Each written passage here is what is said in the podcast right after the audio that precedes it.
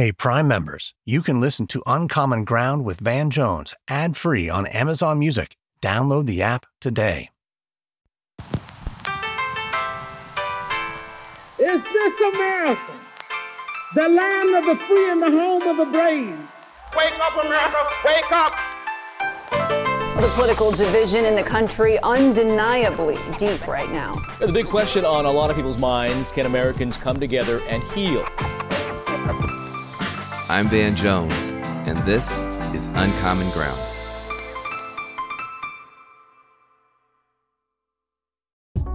Welcome back to Uncommon Ground. This is a show where we are exploring what it takes to make meaningful change in a country as divided as our country has become. So, look, we are very close now to the midterm elections. I know you're thinking about it, I'm thinking about it. Some stars will fall, there will be some stars that rise. Some careers are going to take off, some careers are going to stall out.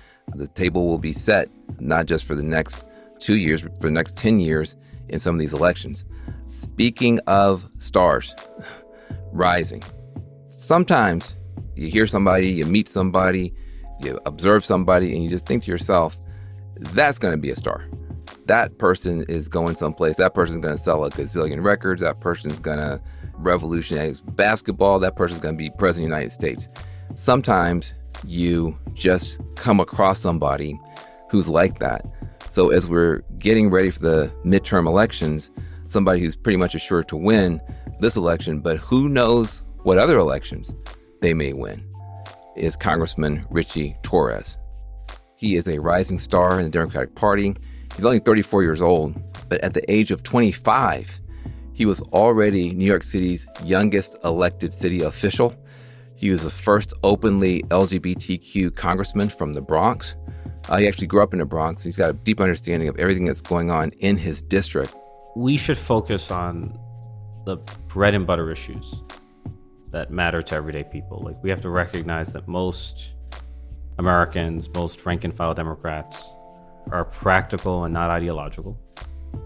Most of them have no Twitter accounts and have bread and butter concerns about the cost of housing and healthcare and higher education.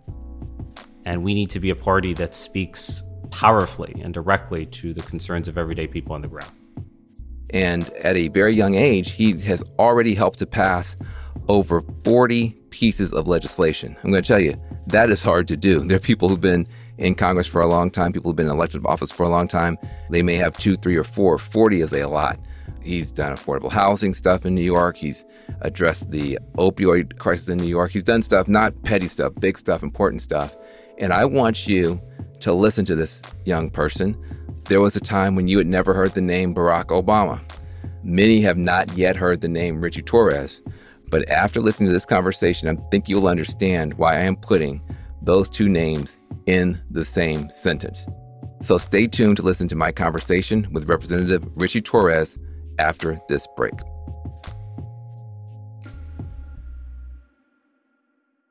If I asked you how many subscriptions you have, would you be able to list all of them and how much you're paying? If you would have asked me this question before I started using Rocket Money, I would have said yes. But let me tell you, I would have been so wrong. I can't believe how many I had and all the money I was wasting. Rocket Money is a personal finance app that finds and cancels your unwanted subscriptions, monitors your spending, and helps lower your bills. Rocket Money has over 5 million users and has helped save its members an average of $720 a year with over 500 million in canceled subscriptions. Stop wasting money on things you don't use. Cancel your unwanted subscriptions by going to rocketmoney.com slash Wondery. That's rocketmoney.com slash Wondery. rocketmoney.com slash Wondery. This episode is brought in part to you by Audible your go to destination for thrilling audio entertainment. Whether you're looking for a hair raising experience to enjoy while you're on the move or eager to dive into sinister and shocking tales, Audible has an exclusive collection of thrillers from best selling authors that will keep you on the edge of your seat. Like James Patterson's first audio only thriller, The Coldest Case. Experience stories like never before, where every chilling detail is brought to life by captivating sound design. Plus, As an Audible member, choose one title a month to make yours forever. And now, new members can try Audible free for 30 days.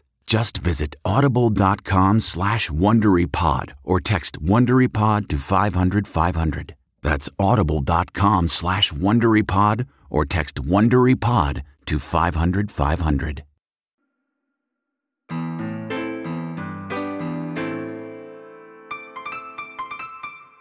Welcome to the Uncommon Ground podcast. And the last time I talked to you, you were not a congressperson yet, and now you feel like a veteran. And time is so weird nowadays. Uh, the past couple of years when you've been in office have been extraordinary for the country and for you. The first thing I want to say is that you are a twin, as am I. I have a twin sister. You have a twin brother. I think people don't understand the superpower that comes with having a womb mate, not just a roommate, but a womb mate. Before we talk about all the, your upbringing and stuff, what's the impact you think on your life and understanding of the world of being a twin? You have no choice but to negotiate. the only context in which narcissism is acceptable and maybe even adorable is from a baby. right, right. but when you're a twin, you're competing for attention and you have to negotiate arrangements that work for you and your twin brother, so or twin sister. Although I'm convinced that I'm the favorite twin. So Yeah. in 1986, my mother was watching the movie La Bamba, Mhm. and she felt inspired to name me after Ritchie Valens, Hey. um, Ritchie with a T, R I T C H I E, Mhm. and she named my brother after the Reuben sandwich, from which I inferred that I'm the favorite son. I think that's a very fair inference. You know, you grew up in in housing projects. There's a lot going on, a lot of challenges, and I think it's really affected in a positive way your view about the need to stand up for opportunity, stand up against inequality. Yeah. But for people who don't know that story and that background, talk a little bit about how you and your siblings, including your, your twin brother, grew up. So we grew up in public housing in the East Bronx, the Throggs Neck houses. I was raised by a single mother who had to raise three of us on minimum wage, which in the 1990s was $4.25 an hour. So I often tell people imagine being a single mother in the most expensive city in America, raising three children on $4.25 an hour. And we grew up in public housing. Public housing has been so chronically underfunded that it's common to live in conditions of mold and mildew, leaks, and lead without air conditioning in the summer or reliable heat and hot water in the winter. And there's a sense in which my life was something of a metaphor because I grew up in a public housing development right across the street from Trump Golf Course. And as the golf course was undergoing construction, I kid you not, it actually unleashed a skunk infestation. So I've been smelling the stench of Donald Trump well before he entered politics.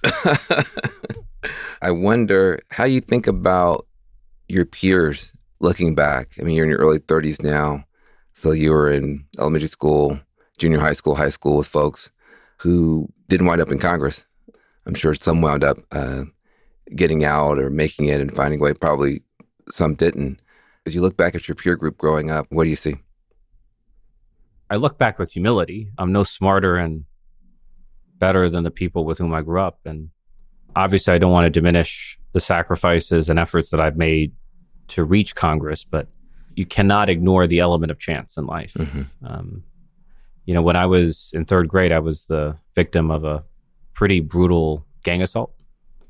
And the leader of that assault uh, shifted his attention to a, a friend of mine.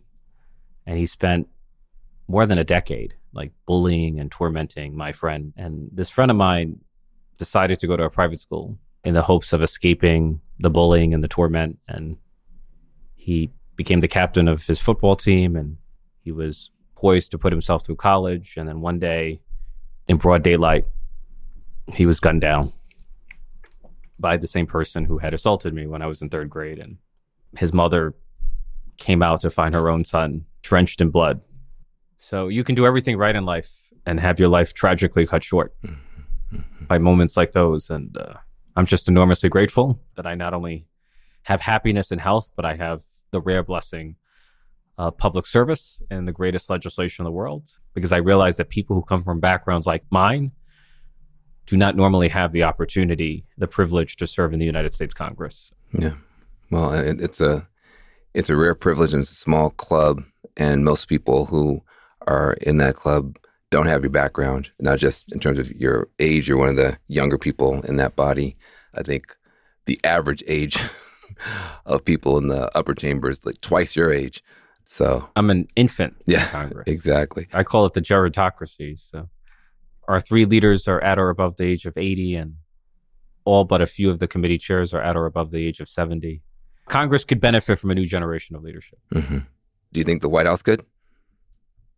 I think every government at every level could benefit. But I'm 34, so in 46 years, I'll be eligible to run for president because 80 seems to be the new threshold for the presidency. So I mean, you must think about that job. I mean, everybody that I hear talking about you, the first thing they say is the next Obama.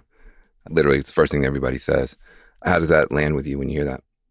Oh, I'm no Barack Obama. I, I mean, Barack Obama was the most gifted public servant and orator of his generation, but he's an inspiration because when you become the first African American president in the United States, you break the ultimate glass ceiling, and Mhm. everyone can now imagine themselves in positions of power in the country because of what he accomplished. But Mhm.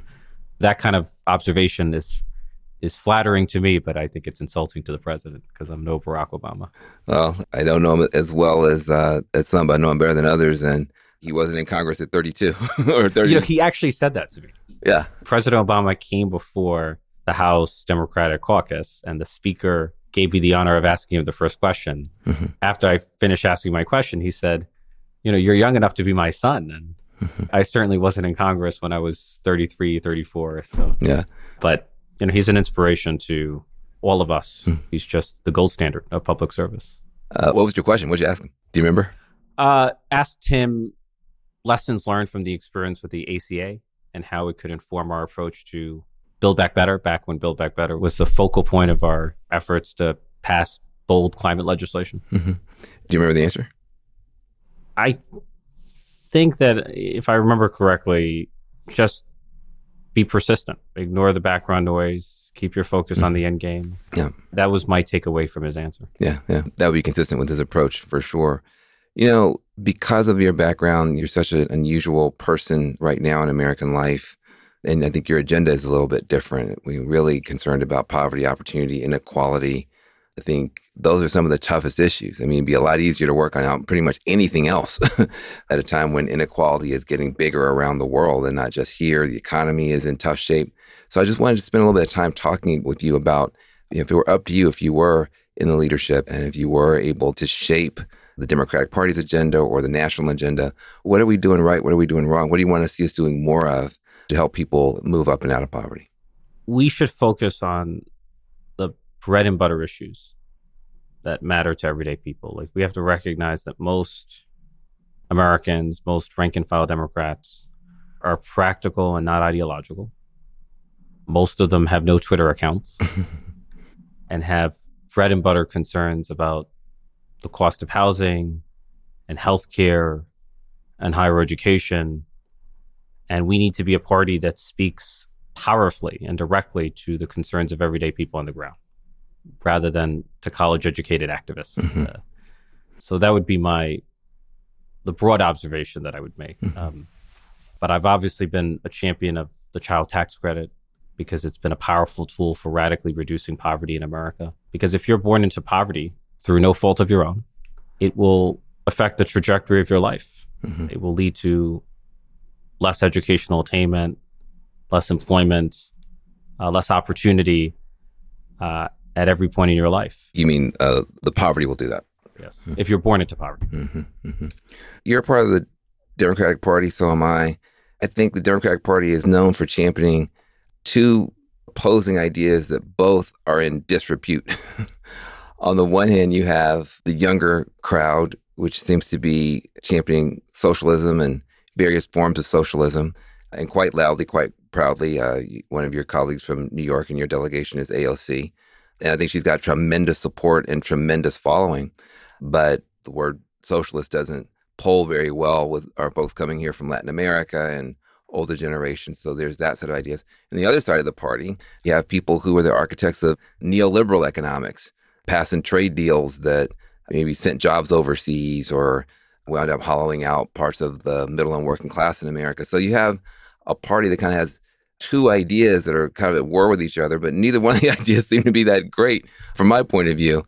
And I wonder if you, as kind of a, a new voice and as a with, with a new perspective, uh, might um, uh, have something different to say than either one of the poles in the party.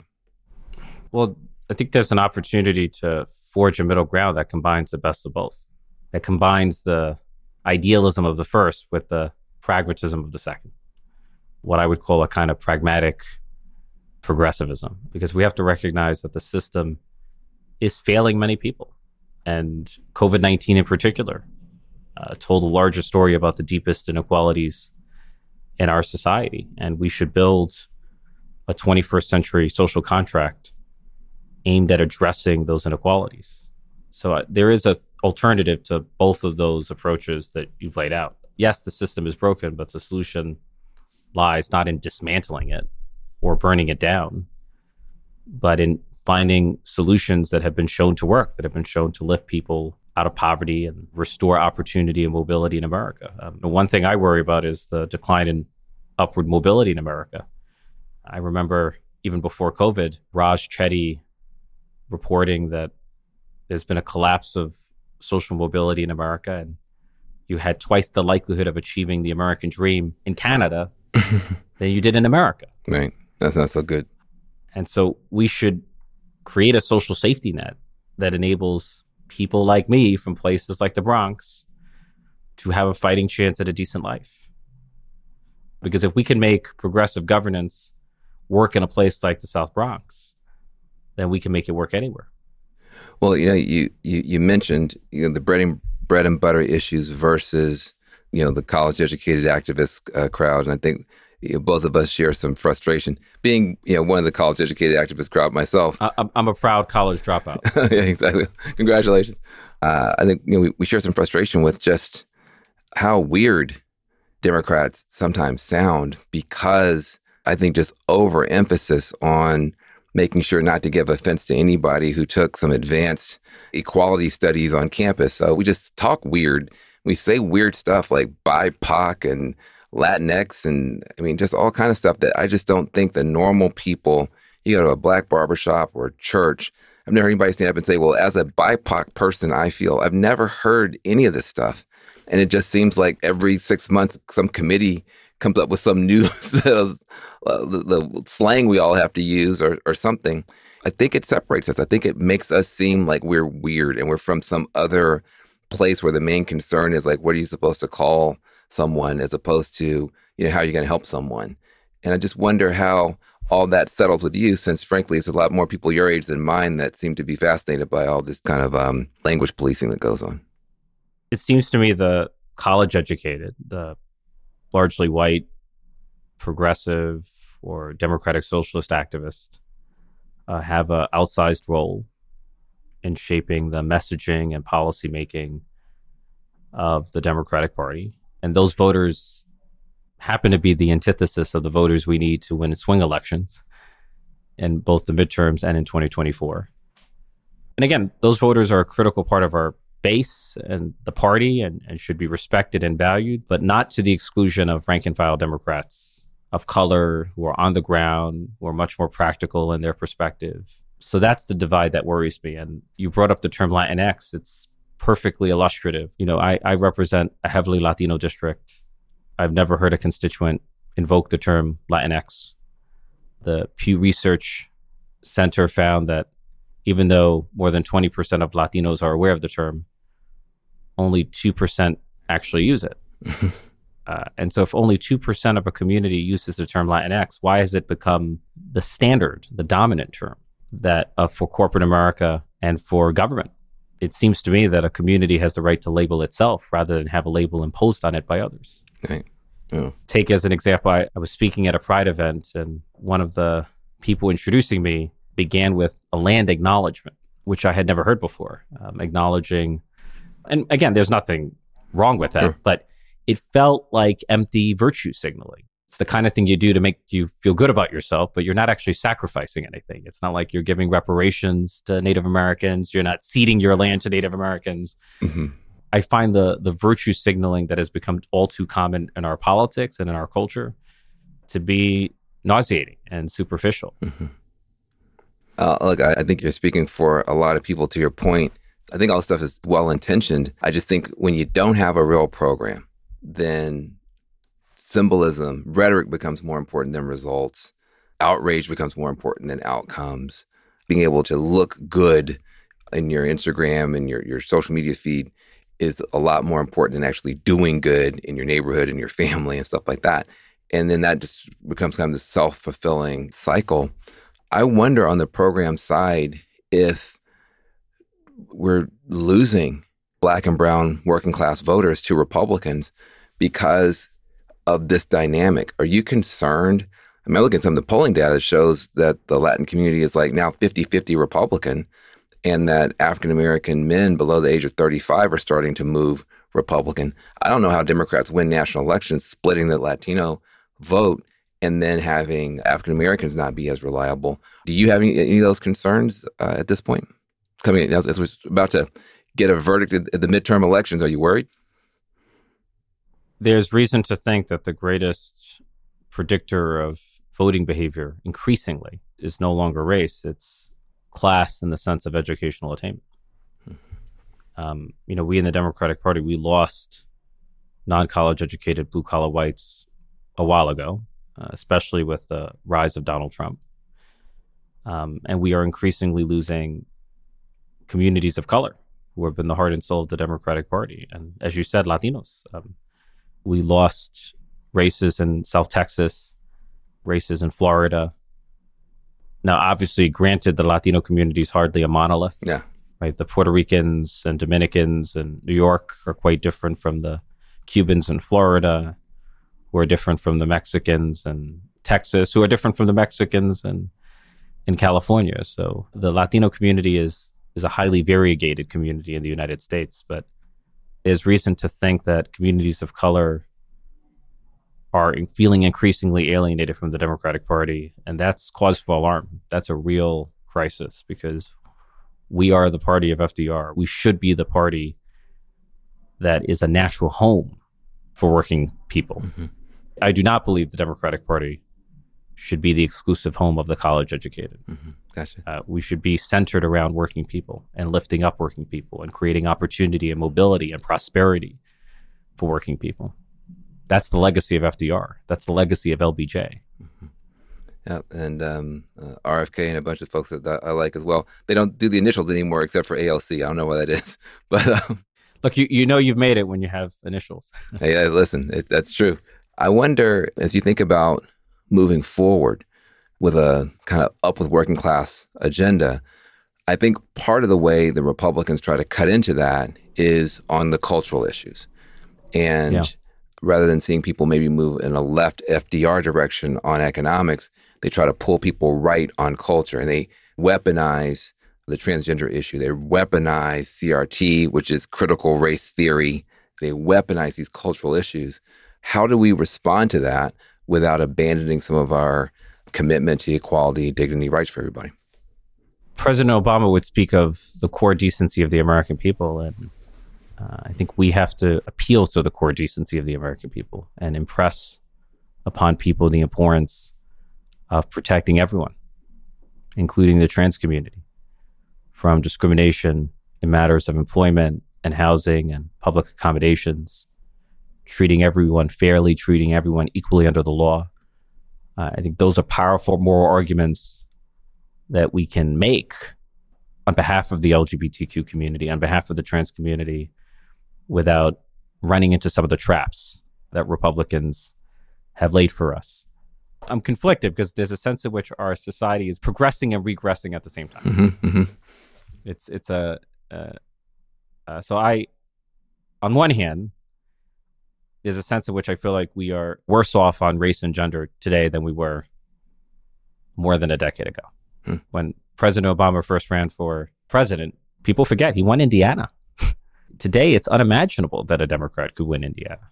Like we even struggled to win Ohio in a presidential election. And so we are more disconnected from those non college educated white voters than we've ever been. And our politics has become radically racialized because of the Republican Party's crusade against CRT or against gender. We see all these laws, the bathroom bills, the sports bills, the don't say gay law in, in Florida. Abortion. So there's a sense in which I feel like we are regressing. At the same time, you know, I had the honor of presiding over the vote for marriage equality in the House of Representatives. And I think most of us thought that it was going to be a message bill. And to our astonishment, 47 Republicans in the House voted for the bill to codify same sex marriage. Mm-hmm. And the leadership of the House Republican Conference, which is notoriously reactionary, did not whip against the bill. And it has a fighting chance of passing the Senate. while 50 Democrats are committed to voting for the Respect for Marriage Act. And there are five Republicans who have come out in favor of it. And there are about 37 Republicans who have yet to take a position. All we need are five Republicans to break the filibuster and enshrine marriage equality in federal law. Yeah. So right, right. There's these two competing realities of regressing and progressing at the same time. Well, I think especially on that issue, there's uh, the push pull. I remember it was just 10 years ago, 2012. Uh, Obama himself was reluctant to say that he was for marriage equality, even personally. In the 2012 election, it was Joe Biden that got out there in the front and said that they're for marriage equality for everybody. And then Obama was like, "Oh, Joe, you know, he had to go out there with Michelle Obama and hold her hand on a couch and work through. Well, you know, my kids go to school with lesbian moms, and it was like just for us, and it wasn't a part of the agenda. Ten years later, to your point, if you're not for marriage equality, people aren't sure what planet you're from, and that's a lot of change in ten years.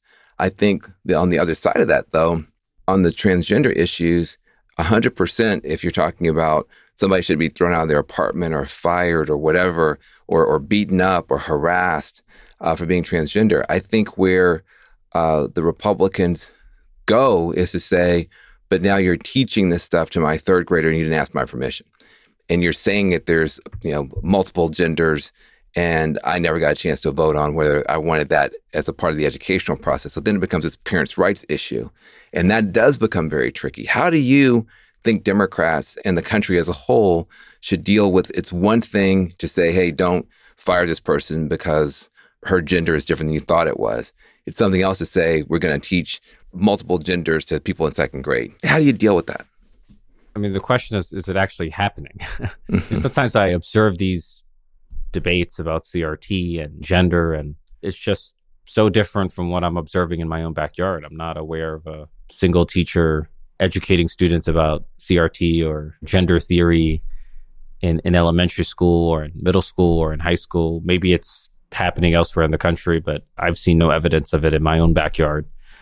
I think reasonable people of goodwill can have differing views, but keep in mind that there's bad faith behind these efforts. Like, this is not about parents' rights. These campaigns are typically coming from people who want trans people to be ostracized from society, right? Who want trans people to have no protection from discrimination in matters of employment, housing, and public accommodations, right?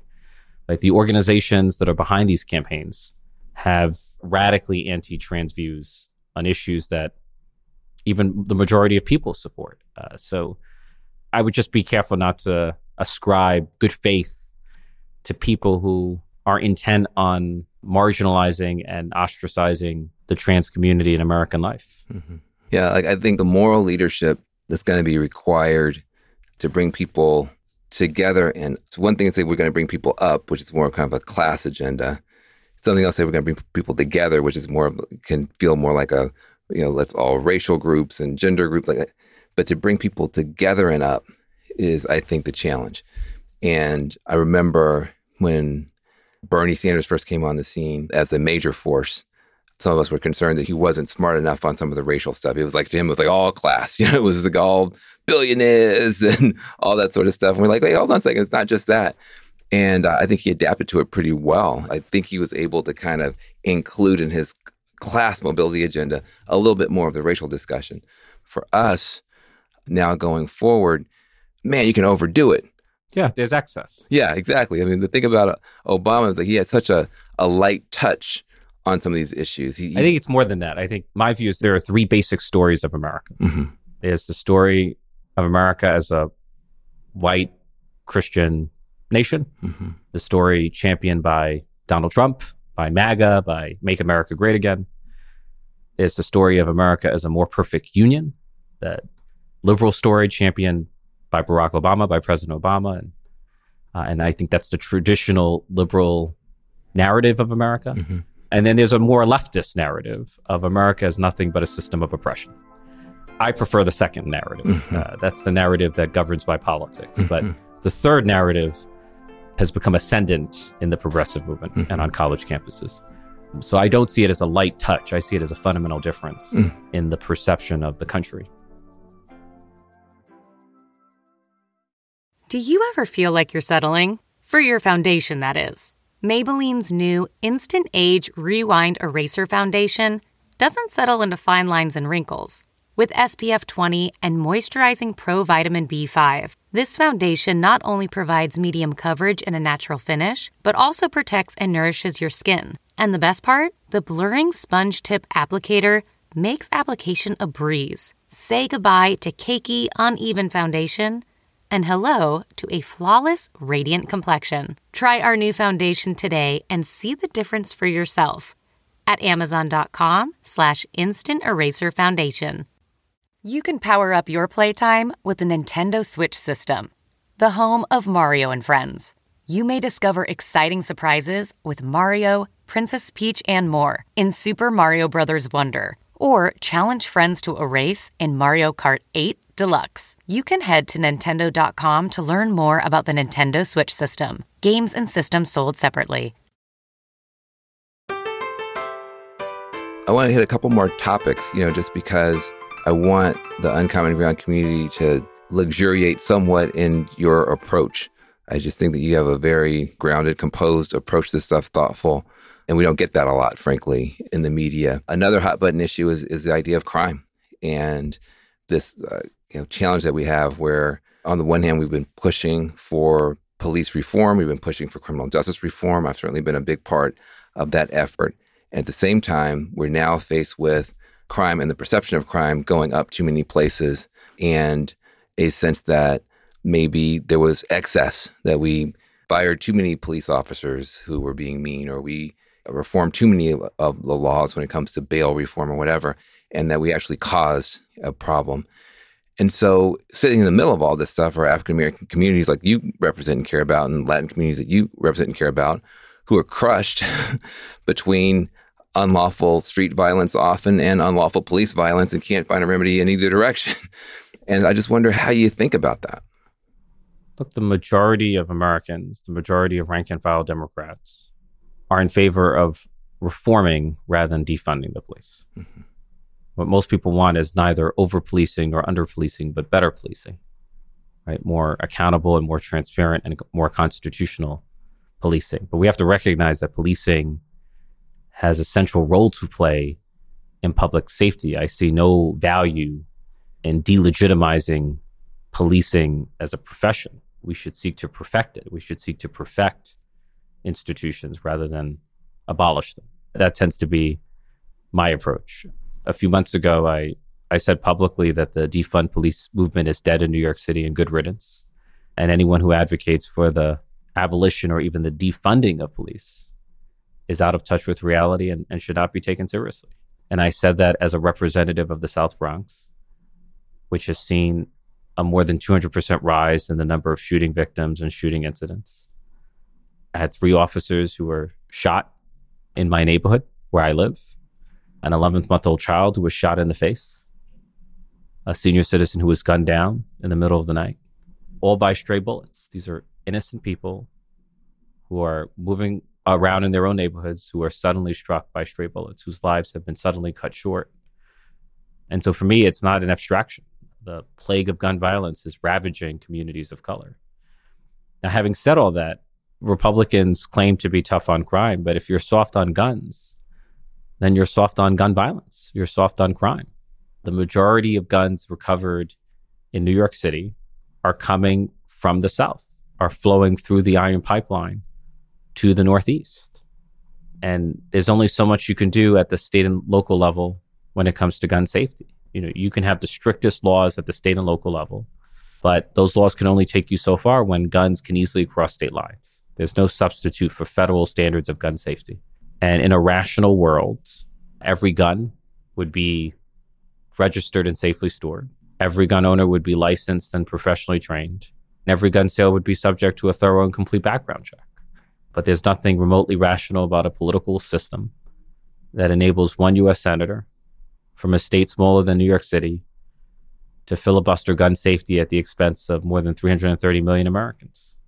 And I think there's no issue on which our system has been more broken than on the subject of gun safety. You know, I wonder if you feel that some of the stuff that's going on in our communities is beyond federal law. In other words, I'm doing some work in Philadelphia where they have ghost guns and all kind of stuff where I don't yeah. even know how you get to that. Ghost guns have been historically exempt from firearm regulations. Mm. So the Biden administration has a new rule that would expand the meaning of firearms to capture ghost guns. So that is an issue that can be addressed by federal legislation. Well, that's good to hear. People who may not know, a ghost gun is a gun. You get a kit and you assemble yeah. it yourself, and so you can avoid a whole bunch of stuff. And you know, there's also stolen guns and all kind of other stuff. And when I was coming up, young people were shooting each other over turf, drug money, gang affiliation, that type of stuff, where there were some rational economic incentives because there was money involved you know, the drug game now is a lot more pills and Percocets, that type of stuff. The margins aren't really there. And a lot of the violence isn't over turf, it's just over pride. Like somebody dissed somebody on TikTok or something like that. And killing has almost become like clout in some places. I wonder, yeah, I think the federal government's got to do more, but you must also, having come from a community, from a good, strong family, also recognize that some of this stuff seems to be just a culture that's gotten way off the rails and mental health. I mean, how do you deal with it? I'm sure in your community, for instance, you had a bunch of police officers and, and innocent people who were killed. You also had a bunch of young men who were probably killing each other. We don't want to go back to draconian putting people in jail forever for minor nonsense. Obviously, we want to do a better job of dealing with gun safety laws and legislation, but something else seems to be off. You know, I find that those on the left often emphasize structure to the exclusion of culture. Mm-hmm. And those on the right often emphasize culture to the exclusion of structure. And the truth is that both matter, right. both structure and culture matters. Where I might disagree with your question mm-hmm. or the analysis that underlies your question is we cannot underestimate the impact of structure on culture. Mm-hmm right? There's no doubt in my mind that the economic dislocations that began with deindustrialization have had a corrosive impact on the culture of America across racial boundaries. The head of household has been displaced economically and is incapable of providing for himself and his family. That's going to affect the culture of the family. That's going to affect the culture of the community in which you live. Mm-hmm. So I just find it strange that our political discourse draws this hard and fast distinction between culture and structure when in truth the two are closely intertwined. Yeah. This is all helpful stuff. I'll close out just a couple of just quick hits. Just curious to know how you think about stuff. Midterms are coming up. You never know. I mean, I wouldn't have a job if anybody could guess really well. I'm working CNN and you know, we were sitting there watching John King at the you know map with everybody else waiting for the actual results to come in. So nobody knows. But you know, as you think about the midterms coming up, What's your sense? What's your feeling? Do you think that Roe v. Wade is going to create a big wave of Democratic support? Do you think that the economy is so tough that no matter what, people are just not going to come out? Talk to me a little bit about how you assess, and you, you're running for office yourself. Um, just how do you assess the mood of voters and what do you think may happen in November? Look, in 2020, congressional Democrats did worse than the pundits thought we would do. Hmm a case could be made that the opposite is true in 2022, that we will do better than the pundits think we will do. Even though the economy is by far the central concern, inflation in particular, the priorities of the electorate have shifted toward issues like abortion and guns and democracy because of the Supreme Court decisions and because of the January 6th hearings. And those are winning issues for the Democratic Party and losing issues for the Republican Party. So even if you're a Democratic voter who's disillusioned with Joe Biden, who's disillusioned with the Democratic establishment, you are highly motivated to vote. You've seen the danger of right wing judicial activism on the Supreme Court. You realize there's a risk of a national ban on abortion. Mm. So there's high motivation to vote. I believe that both the January 6 hearings and the right wing judicial activism of the Supreme Court have had a real impact in narrowing the voter enthusiasm gap between the two parties. Mm. And look, the conventional wisdom holds that history is destiny, and the historical fact is that the party in power will lose the midterms. Well, if, if history is destiny, then why is John Fetterman leading Dr. Oz in Pennsylvania? Mm-hmm. Why is Raphael Warnock leading Herschel Walker in Georgia? Why is Tim Ryan leading J.D. Vance in Ohio? So the performance of these Democratic candidates are defying the historical trend that pundits treat as almost a law of nature. Mm-hmm. Oh, that's good. Well, that's that's hopeful for my Democratic uh, listeners and maybe worrying for my Republican uh, listeners. You know, but there's no question, and in honesty, that the path is going to be far more complicated in the House, sure, than it will be in the Senate. I mean, how hard is it post January 6th to work with Republicans in that building? And have you found a way through? I mean, you, again, you were born negotiating uh, as a twin. Have you been able to find a way through, or, or even in a situation where maybe you had Republicans uh, running the House? Or do you see any hope? Look, there are certainly Republicans with whom I have a working relationship, but if you are a Republican who aided and abetted the insurrection or who inspired the insurrection, then there's no hope for a working relationship. Um, or if you're a Republican who voted to decertify the election and reject the peaceful transfer of power, it's hard to have a working relationship. If you refuse to accept the principle of a peaceful transfer of power, then there's no common ground on which to build a relationship because you know we're not you know reasonable people of goodwill can disagree about the optimal rate of taxation in society but what should never be up for debate is our country's centuries long tradition of peacefully transferring power from one president to the next. That should be non-negotiable. That should be seen as sacred. That should be seen as beyond politics. And that sacred tradition was broken on January 6th you talk about the transfer of power. People are looking at 2024 and biting their nails because of Biden's uh, poll numbers and all that stuff. How do you assess whether or not Democrats should be looking elsewhere, whether or not Biden should be looking elsewhere? Right now, he's a little bit on a run. He's being able to get some good stuff going. Maybe that's an opportunity for him to say, I'm leaving on a high note. Maybe he says, I should stay here and do more. How would you advise Biden if he asked you what to do? The first question you have to ask yourself is Is Biden doing a good job? And if the answer is yes, then you should support him for reelection. And my view is that Joe Biden has had the most productive presidency in recent memory. He has presided over the passage of landmark pieces of legislation from the American Rescue Plan to the bipartisan infrastructure bill to the bipartisan gun safety bill to the bipartisan science and semiconductor bill these are staggering achievements. Like the level of bipartisan achievement in the Biden administration would have been unthinkable in the aftermath of January 6th. It would have been unthinkable in a period of peak partisanship and polarization. Uh, and so, if you believe, as I do, that he has been successful as president despite the media narrative, then it logically follows that we ought to support him for reelection. And it strikes me as unwise for my fellow Democrats to undermine the leader of our own party and to play into the Fox News right wing caricature of Joe Biden. That feels like self sabotage to me. Well, look, man, the first time I talked to you, like I said, wasn't that long ago. You had just won, I think, the Democratic nomination. You were not yet the congressperson, had been sworn in. You were incredibly impressive then and thoughtful. And you've only grown in the couple of years since then. And we expect you to grow even more. I think for me, I have a lot of hope. You sound wiser than the old folks.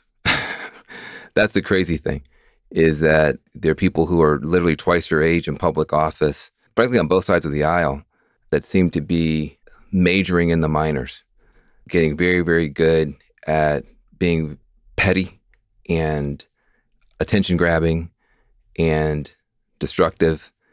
And it seems to be getting worse. And so to talk to somebody like you, who's literally less than half the age of the leadership of the country, who seems to be as sober as you are and as thoughtful as you are, I think gives a lot of hope. And I hope as the years go on with this podcast and other things I do, I get a chance to keep talking to you. I learned a lot.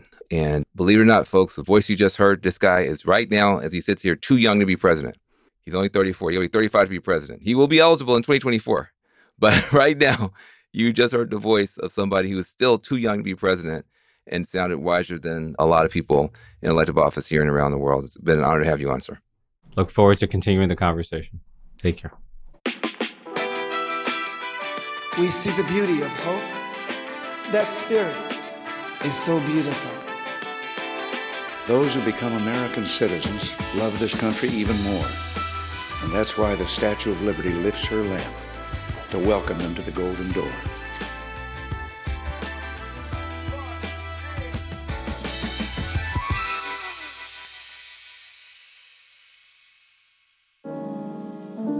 Well, if you've never heard of Ritchie Torres or never heard him before, mark this date down in your calendar. I don't think I've seen anybody in his generation with more uh, talent or, or conviction or, or insight. And he's going to be around a long time, you know, God willing.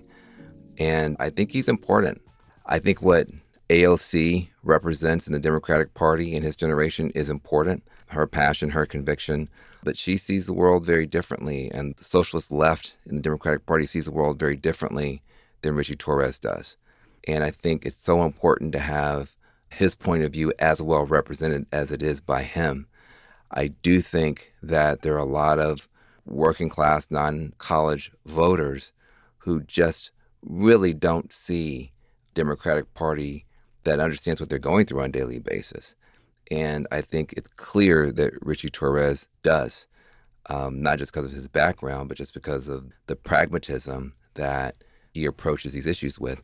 The thing about it is, as uh, Brittany Barnett said in an earlier podcast, she said, I don't have the privilege to be partisan. You know, sometimes we can get so high up in the clouds with all of our, you know, race and gender theory and all this other sort of stuff and don't recognize the privilege that's associated with that when people can't drive to work because gas prices are too high and they can't find formula for their babies, that there's just a completely different reality that politics needs to be responding to. That it's not either or, but often it, feels that way.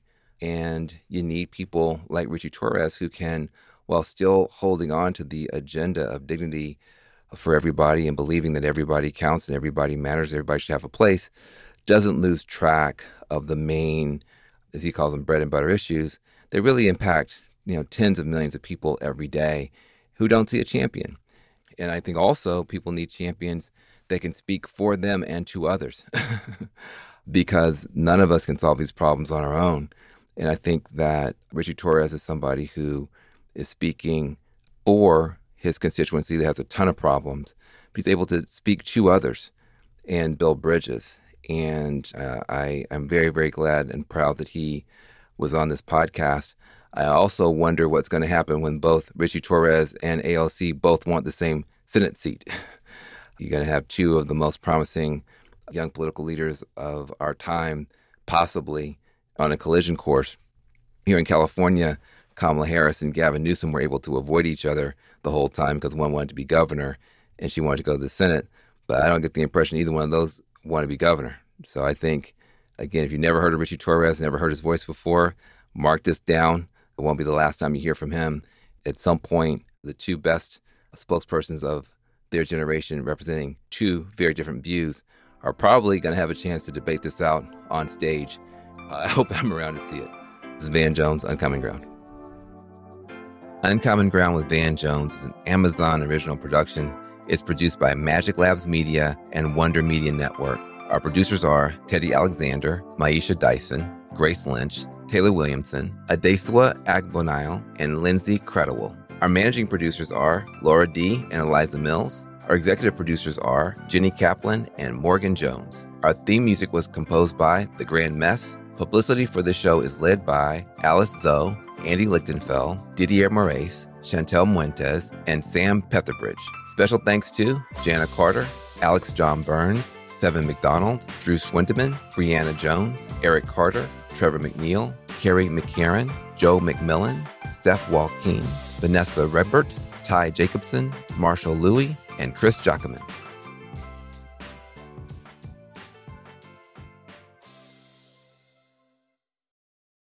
Hey, Prime members, you can listen to Uncommon Ground with Van Jones ad free on Amazon Music. Download the Amazon Music app today. Or you can listen ad free with Wondery Plus and Apple Podcasts. Before you go, tell us about yourself by completing a short survey at wondery.com/slash survey.